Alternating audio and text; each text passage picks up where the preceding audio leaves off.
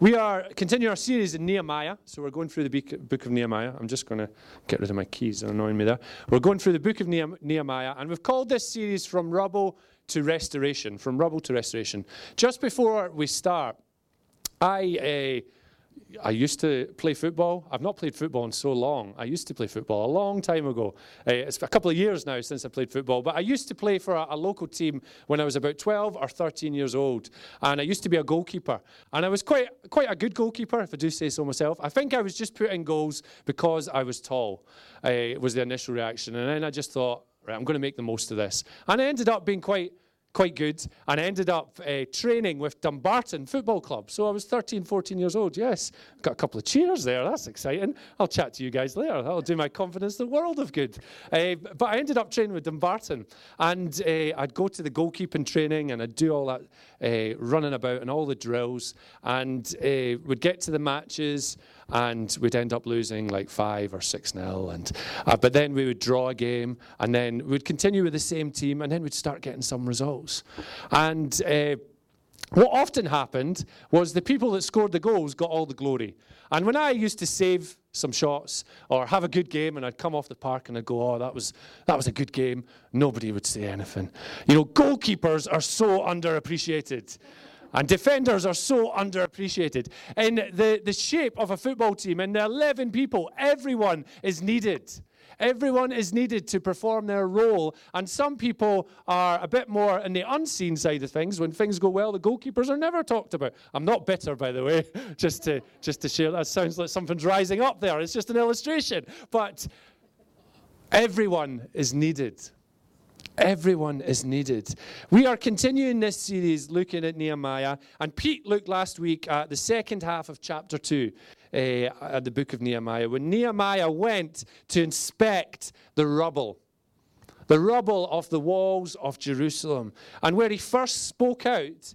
So God had been speaking to him, and then there was this period of time before he actually spoke it out. The words came to life about the restoration job at hand, what God was preparing him or commissioning him to go and do. And uh, then we read of the first account of opposition to uh, the rebuild from a couple of individuals as well. And I love the book of Nehemiah. It's my favorite book of it's my, one of my favorite books of the Bible. It's a story of restoration at the heart of it. It's a story of participation in the rebuild of a wall. It's a story of perseverance when opposition and life doesn't go the way that we want it to go. It's a story of God sharing his heart and the direction uh, in, into an individual's life, into an individual's life that's rerouted towards something far bigger and far more manageable than it is in human terms. So many things needed to be God in this story and they were God. It was a real faith adventure. And as we look back at the last 18 months, as we reflect, as we come here and gather, are we up for a faith adventure again? As we survey the rubble of our city, of our lives, of these, this last season, I, I believe there's an opportunity, there's an invitation for a Jesus adventure to go again? Do we stand in the rubble, step through it, accept it, or are we, uh, are we picking it up? Are we rebuilding? Are we saying yes to Jesus? and, and walking, adventuring with him. In chapter 2, verse 18, just before we get to the verses that we're going to read, Nehemiah was sharing for the first time what God has assigned him. And we read the words, Let us start rebuilding. If we go back a wee bit, I think there's a slide before then. They replied, Let us start rebuilding. So they began this good work. And chapter 3, which we're going to do a few verses, I'm, uh, I'm feeling brave in terms of the list of names. List, there's a list of uh, names that we often scan through. I don't know about you guys, but when you get to certain parts in the Bible, you're like, oh man, that's just a list of names. And you think, what, what help? You know, I'll skip past that a wee bit. But actually, these verses that we're going to read, it's remarkable. It's remarkable. We see name after name of folk responding from different backgrounds, places, professions. So we're going to read chapter 3, verse 1 to 12. Builders off the wall. And it should come up on the screen as well. Eliashib, the high priest, and his fellow priests went to work and rebuilt the sheep gate. They dedicated it and set its doors in place, building as far as the Tower of the Hundred, which they dedicated, and as far as the Tower of Hananel. The men of Jericho built the adjoining section, and Zaccur, son of Imri, built next to them. The fish gate was rebuilt by the sons of Hassenaah. They laid its beams and put its doors and bolts and bars in place. Meremoth, son of Uriah, the son of Hakoz, repaired the next section. Next to him, Meshullam, son of Berechiah, the son of Meshekabel, made repairs. And next to him, Zadok, son of Baana, also took repairs. The next section was repaired by the men of Tekoa, but their nobles would not put their shoulders to work under their supervisors. The Jeshanah gate was repaired by Jodiah, son of Paseah, and Meshullam, son of Besodeiah. They laid its beams and put its doors with their bolts and bars in place. Next to them, repairs were made by men from Gibeon and Mizpah. Melatiah of Gibeon and Jadon of Meronoth, places under the authority of the governor of Trans Euphrates. Uzziel, son of Haruhiah, one of the goldsmiths, repaired the next section, and Hananiah, one of the perfume makers, made repairs next to that. They restored Jerusalem as far as the broad wall. Rephaniah, son of Hur, ruler of the half district of Jerusalem, repaired the next section. Adjoining this, Je- Jedaiah, son of Harumaph made repairs opposite his house. And Hattush, son of Haz Habaniah, made repairs next to him. Malkijah, son of Harim, and Hasab, ha, Hasab, son of, this was a good idea when uh, before, Pahath Moab, repaired another section in the tower of the ovens. Shallum, son of Hallohesh, ruler of a half district of Jerusalem, repaired the next section with the help of his daughters. I think we'll just move on to the next part of the service now. We see different people from different backgrounds, different uh, stories. We see perfume makers. We see goldsmiths. And you know, I think as we pick up, you'll be wondering why these bricks were here, won't you? I had to ask my son's uh, permission to use these, and we negotiated a deal. So some sweeties are in order later. As we pick up the rubble, as we find the rubble of this last season, of not meeting, of not seeing people, of, of things stopping, and everything we've had to contend with and journey with and process, we're left with the rubble. And uh, as, a, as a church family, we see different people picking up apart. We see Gavin, who's, give us a wave, Gavin, up at the back there. He's uh, in the NHS and management. He's picking up a brick and he's working and building a tech team, and that's kind of popping on here. And we see Jake and Dean. I don't know where Jake and Dean are. They're maybe through helping. Oh, Jake's up there at the back. We should give him a cheer.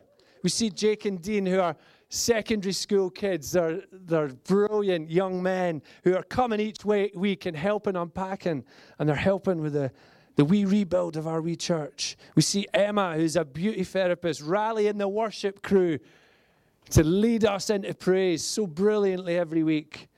And she's picking up, and then it's happening there.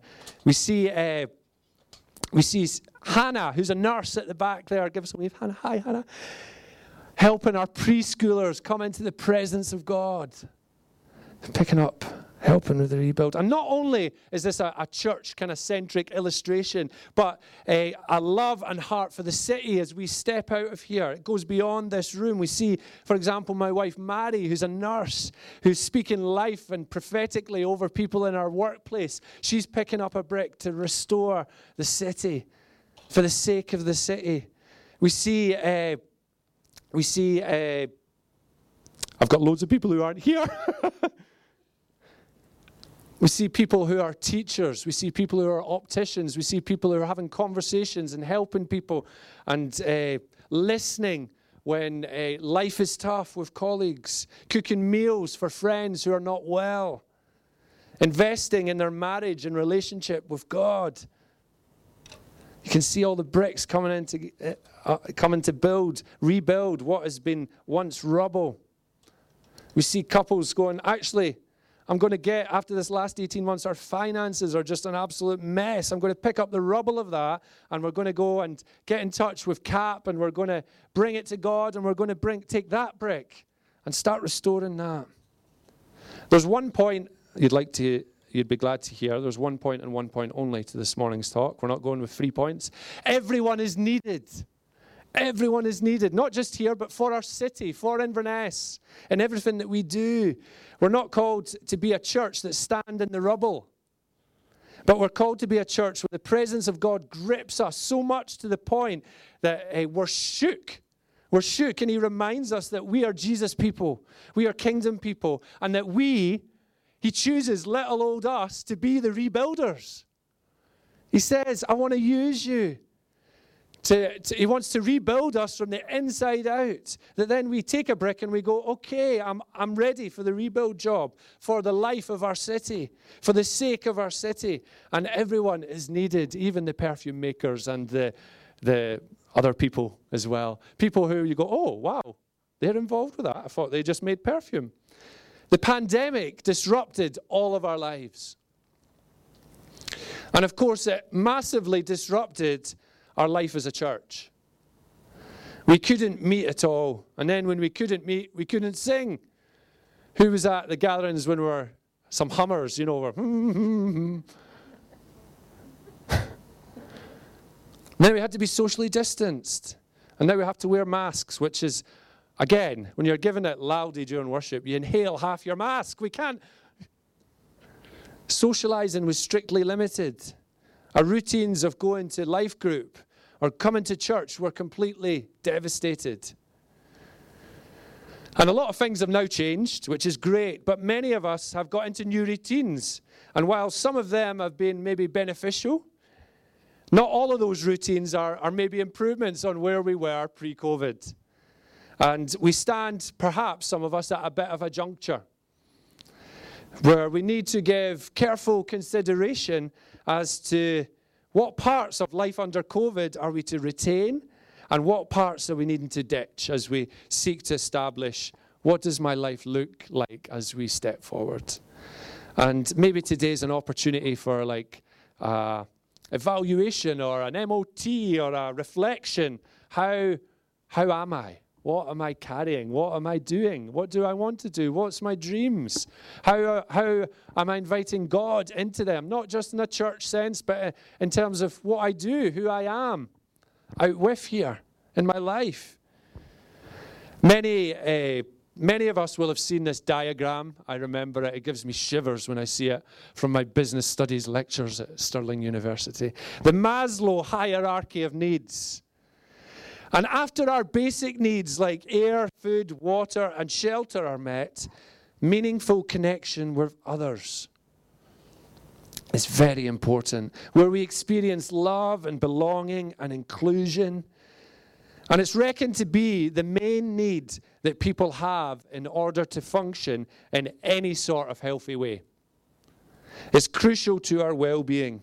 We do better when we are in community. I don't know about you guys, but just being with one another is such a life giving thing. It does something. You know, all that time of online, and then we came back into the cinema, and it was like, We've been away for ages, but it feels like we haven't been away. I love you all. Hey, I'm back. I see you. I, I, can see you, people. And it does something to us. We are, we are wired to be in community with one another. We need each other. And the same is true of our faith. We need Christi- Christianity is not a solo sport. It's not a solo sport. It's a team game. It's a team game. We read uh, time and time again in God's word of the church being described as a body, as a, as a building, as a household or a family. And those metaphors, they all conjure up pictures of many parts coming together to form one body. But right now, we're in a disrupted time because the body has many parts which are still disconnected. The, body, the building has living stones that are missing. The family has gaps around the table. So, I guess what, what I want to do for all of us here this morning, and I encourage folk that aren't here as well to watch, maybe you could uh, do that as well. We're recording.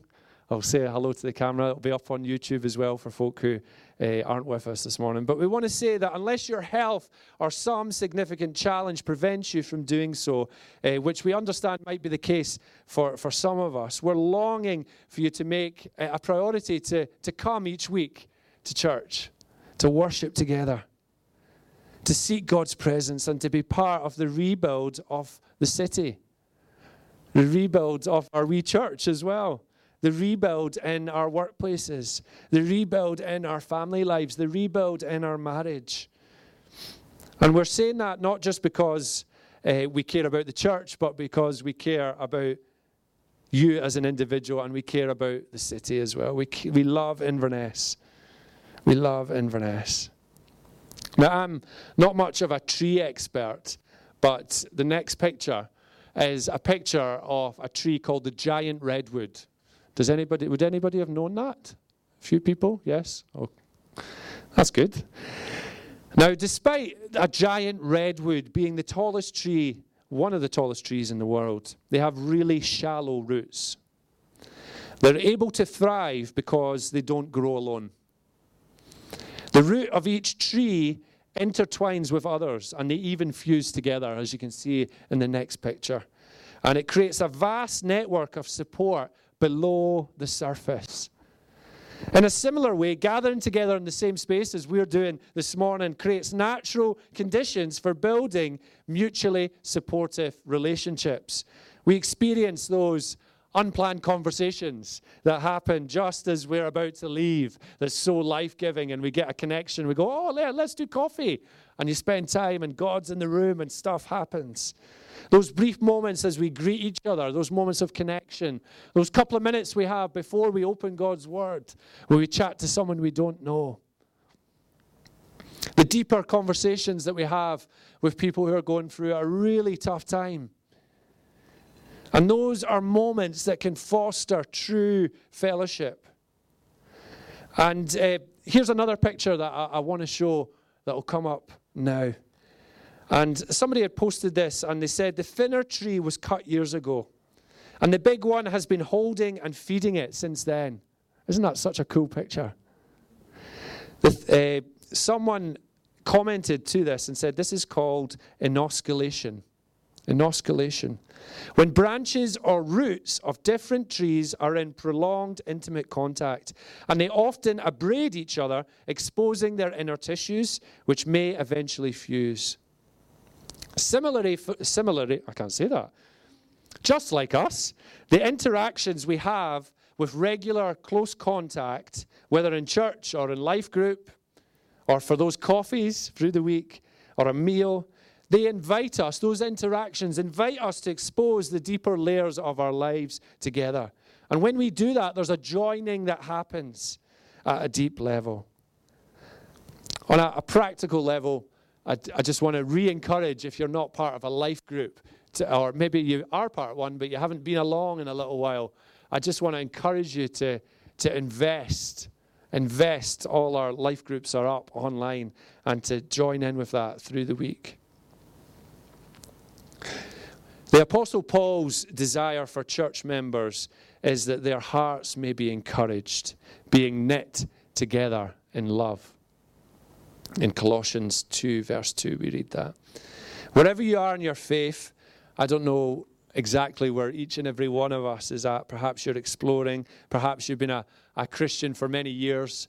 Perhaps uh, you're feeling really dry just now and empty. We all grow not just by interacting personally with Jesus, but by living out our faith, rubbing shoulders with our Christian brothers and sisters.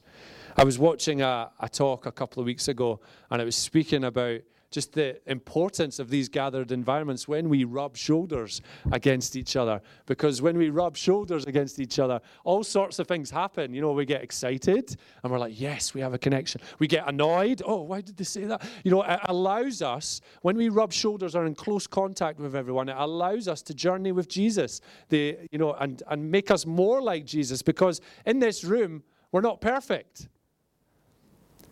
But rubbing shoulders with each other in our imperfections and in our frailties, and also in our excitement and our dreams, and allowing the Holy Spirit to speak. He not only speaks through the exciting stuff, but he'll, oh, why am I feeling like that? Why is what they've said made me feel like that? Then we respond and, and we go to Jesus and we go, Why have I felt like that? Lord, show me. And we become more like Jesus. We need that rubbing together.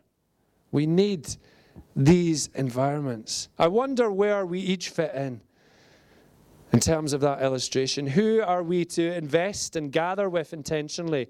Who would the Lord fuse to us together with in life group? Who are we called to hold on to and to feed for a season? If we are, are feeling, if we know that we're called to that and we're ready for that this next season. As we step in, his plans and his purposes are revealed.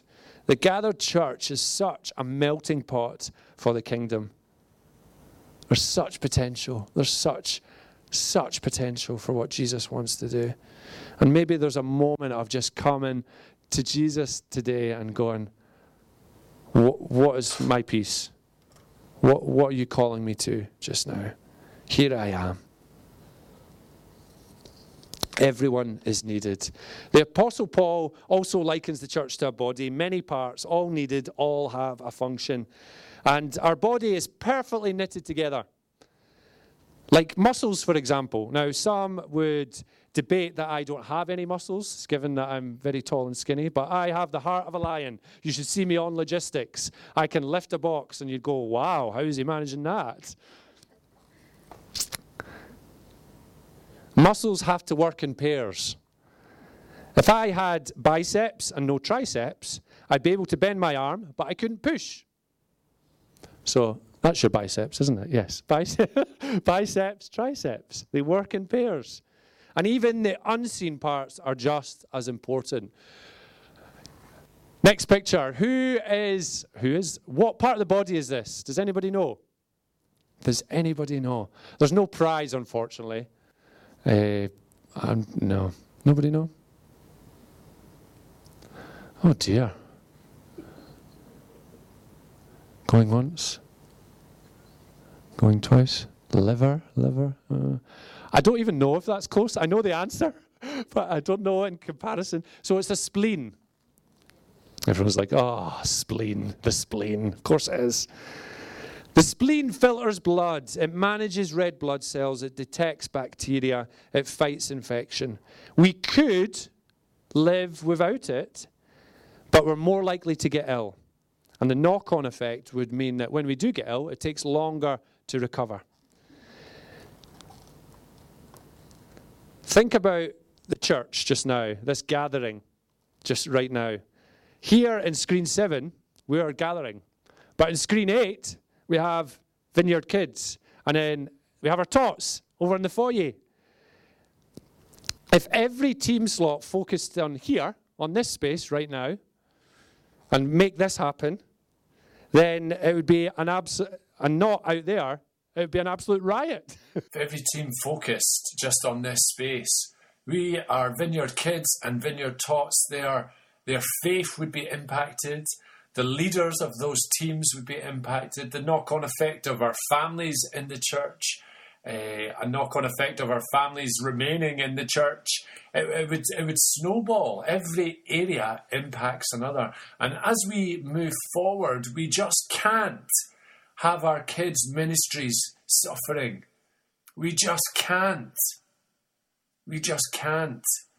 We have to prioritize these spaces we want these spaces for uh, healings and uh, our kids to meet with Jesus in powerful ways. We want these spaces out with where we're meeting just now for the kids to encounter Jesus and His goodness. We want these spaces to be investing in the next generation uh, for the years to come. Everyone is needed and everyone gets to play.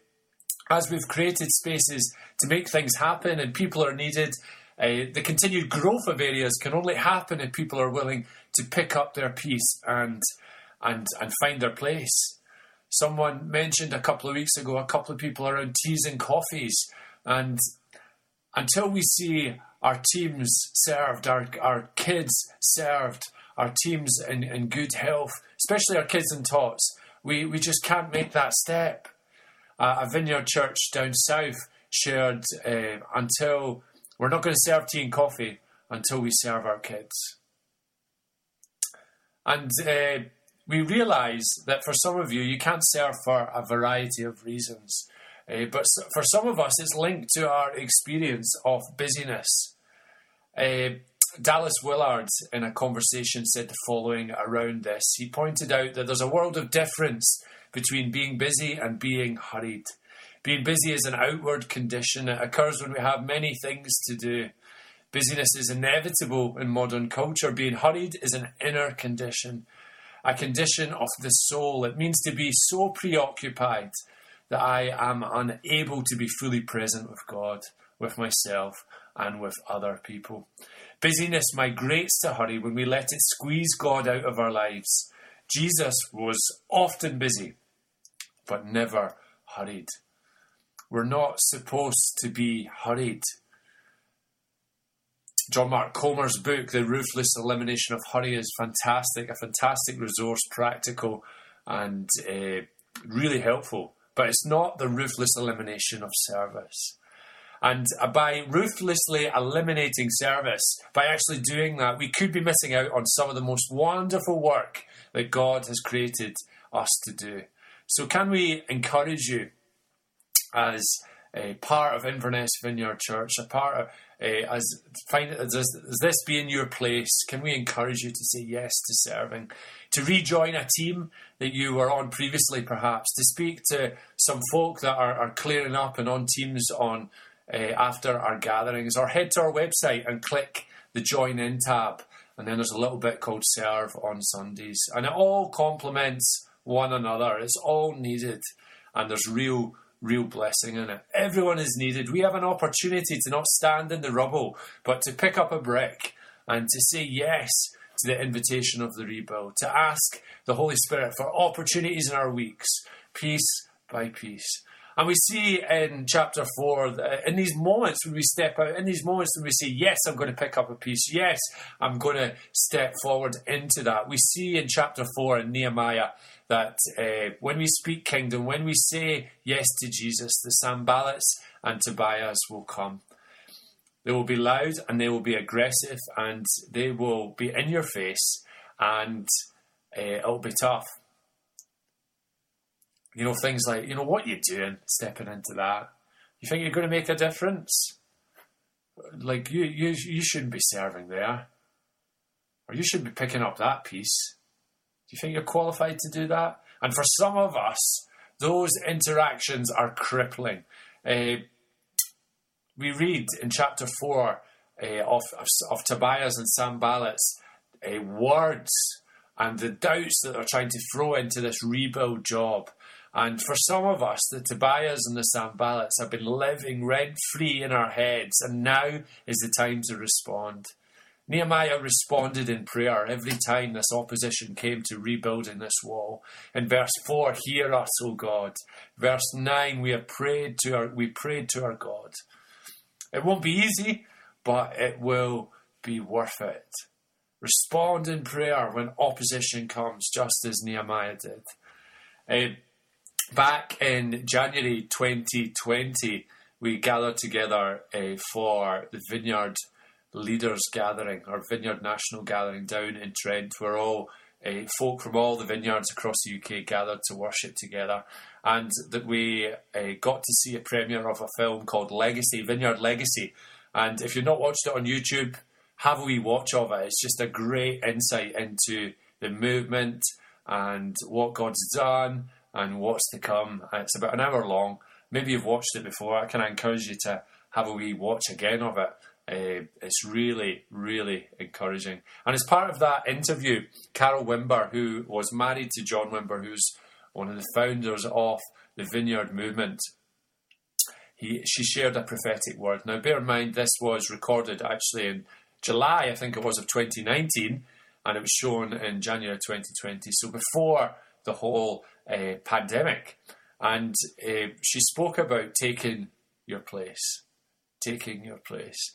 And she said uh, a few words around something coming that's going to be uh, wonderful, that God's going to do, but also it's going to be terrible. It's got, you know, and but God wants us in the mix of that, of what is to come, to take our place, to take our place in the rubble. God intends to do something wonderful through all this. Everyone is needed, and it might not look how you planned it. It might be tough. Uh, it might be a God assignment too big for human hands, which should be the case. It might be conquering the walls that you have built over this last season. It might be taking that first step and just saying, Yes, here I am. Let's take our place for the sake of our city, for the sake of Inverness, for the sake of those who don't carry the hope that we have.